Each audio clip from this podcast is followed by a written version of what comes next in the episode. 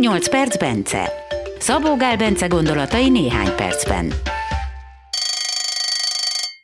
Vagy kicsit hosszabban. Szabó Gál Bence étrendkiegészítőket és egészséges élelmiszereket fejleszt. Egészséggel, gyógynövényekkel, táplálkozás és testmozgással kapcsolatos kutatásokat folytat. Érdeklődik a buddhista filozófia, a meditáció, tradicionális gyógyászati rendszerek iránt. Bence filozófiája, mindenen lehet javítani, csak azon nem, ami nincs. Azt viszont meg kell csinálni. Induljon a következő 8 perc. Vagy kicsit több. 8 perc, Bence, és most a magokról fogunk beszélni abban az időben, amikor bejöttek a maglisztek, először mm. mindenki nagyon lelkes volt, hogy magliszteket kell fogyasztani, aztán kiderítették, hogy mégse jó maglisztet fogyasztani. Na jó, de magot jó-e fogyasztani? Arra gondoltam, hogy szaladjunk végig a, az egyes magfajtákon, és nézzük meg, hogy mit mondasz róluk. Jó, jó, egyébként te ugye a magliszteket, azokat hogy én kezdtem el bevezetni, és én kezdtem el először mondani ellene, hogy inkább mégsem olyan jó azoknak a fogyasztása, és abba is hagytam. Ugye mi a baj a, a magvak fogyasztásával? Általában nem mindegyikkel. Az egyik ugye az az, hogy magas jellemzően az omega-6 tartalmuk, a másik pedig, hogy magas a fitinsav, titát tartalma, esetleg egyéb antinutritív anyagok és tehát ezek ilyen ásványanyagokat, kihajtó vitaminokat tönkretevő enzimeket gátló, emésztőenzimeket gátló hatású, tehát emésztés rontó hatású dolgok, ami egyébként előny is, meg hátrány is. Nagyon gyakori férfiaknál az, hogy túl magas a vasszint, ami egy szívérendszeri betegségek, meg egyedeknek a kockázatát fokozza, és ilyen esetben a fitátok, fitinsavak, azok, fitinsav az kifejezetten segíti. Nagyon jó a vasnak a kihajtásába, tehát olyan esetben ez még akár jó is vagy hogyha mondjuk valaki cukorbeteg, és mondjuk nincsen emésztési problémája, és szeretné ugye lassítani a felszívódását a, a szénhidrátnak, amit ugye elfogyasztott, főleg keményítős dolgokra igaz ez, akkor a ilyen enzim gátló határ, mint például a, a fitátok is, ez csökkenti ugye annak a felszívódását, ezért egyenletesebb lesz a vércukorszint. Kontextus függő általában, hogy mi káros, de azért jellemzően nem jó dolgok ezek a fitinsavak, mert hogy ásványanyag hiányt okoznak, meg vitamin hiányt, hogyha megöröntják az emésztést. Egy egészséges ember számára inkább jobb nem túl sokat. A főzés, pörkölés, de különösen az áztatás, tehát mondjuk egy ilyen félnapos áztatás, vagy akár egy egész napos áztatás, pláne utána még megfőzzük, majd megpörköljük, akkor bármelyik magból ebben az esetben a, a fitátok antinutriensek száma le, nagyon lecsökken, vagy teljesen eltűnnek, tehát ilyenkor már nincsen velük ilyen probléma. Minél kisebb egy mag, minél nagyobb ugye a felülete, és nincsen blansírozva, tehát rajta van az ártya, annál nagyobb a jellemzően a fitát tartalma.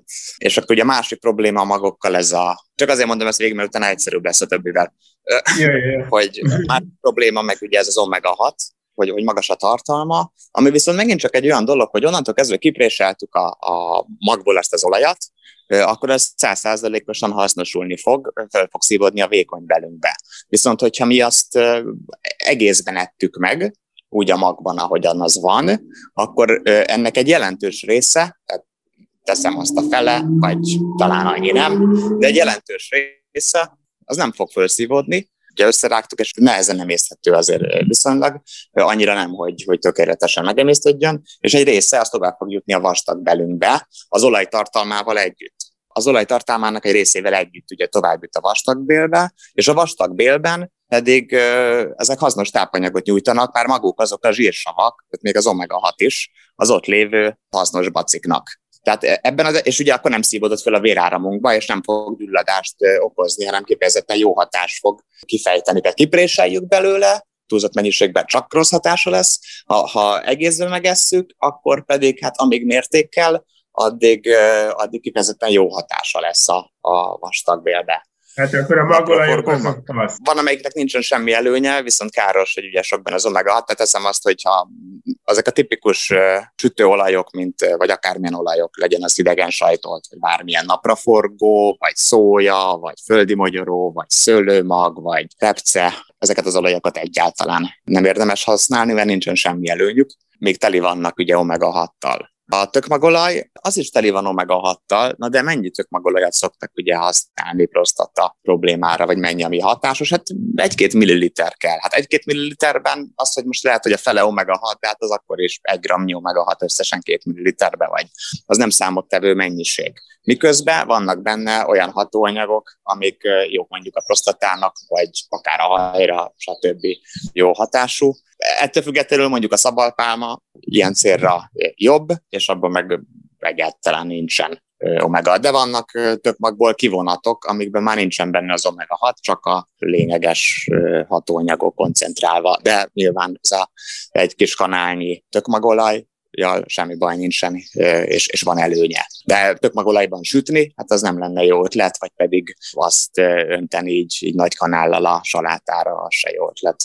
De a többi felsorolt, tehát a napraforgó, repce, szója, földi mugyi, szőlőmag, stb. ezeknek semmi előnye nincsen. A szőlőmag jó, de a szőlőmag olaja az nem. Tehát ugye a szőlőmagban körülbelül 2 vagy 3 százaléknyi annyi olaj van, és abból préselnek ki, amennyit ki tudnak egy-két százalékot. Tehát amit megeszünk szőlőmag, abból ugye egyáltalán nem fog felszívódni a benne lévő extrém magas omega-6 tartalmú olaj, viszont a szőlőmagban magában, tehát nem az olajában, abban sok hasznos hatóanyag van. Tehát ezért megtévesztő, ugye jó drágán árulják a szőlőmag olaját, viszont abban nincsen semmi hasznos és tök káros. Bőrre jó, mármint hogy kívülről, de lenyelni nem. Maradjunk az olivádán. Igen, igen. Most az eddig, amiket mondtam, olajak, azoknak az omega-6 tartalma az ilyen 50, 60, 70, 80 százalék, tehát a szőlőmagnak, a mákolajnak, meg nem tudom én ilyeneknek inkább ilyen 70-80, a többinek meg inkább ilyen 50-60, amiket mondtam. Repcének nincsen olyan magasnak, talán csak nem tudom én 30 vagy 40, viszont nagyon sok benne az omega-3 is, de nem egy jó fajta omega-3 van benne, és a kettő együtt is számít, és amiatt nem jó, de most nem megyek bele. Az oliva az egyrészt azért is jó, mert annak nem ilyen 50, 60, 70, 80, annak 10% körül van, sőt, találtam már olyat is, aminek csak 5%-a a, vagy 4, azt hiszem a 4, 4 százalékos volt a legalacsonyabb, amit találtam, de mondjuk 4 és 12 százalék között szokott mozogni, de jellemzően ilyen 10 százalék körül van a olívaolajnak a omega-6 tartalma, ami ugye hát viszonylag alacsony, nak számít, tehát egyrészt ezért is jó, másrészt pedig az olívaolajban nagyon sok, tehát ugye extra szűz, akkor nagyon sok hasznos egyéb tápanyag is van benne, mindenféle polifenol, de egyebek is, meg a bélflórára is jó hatású, tehát hogy az omega-6 tartalomra okés a dolog, és viszont van benne egy csomó hasznos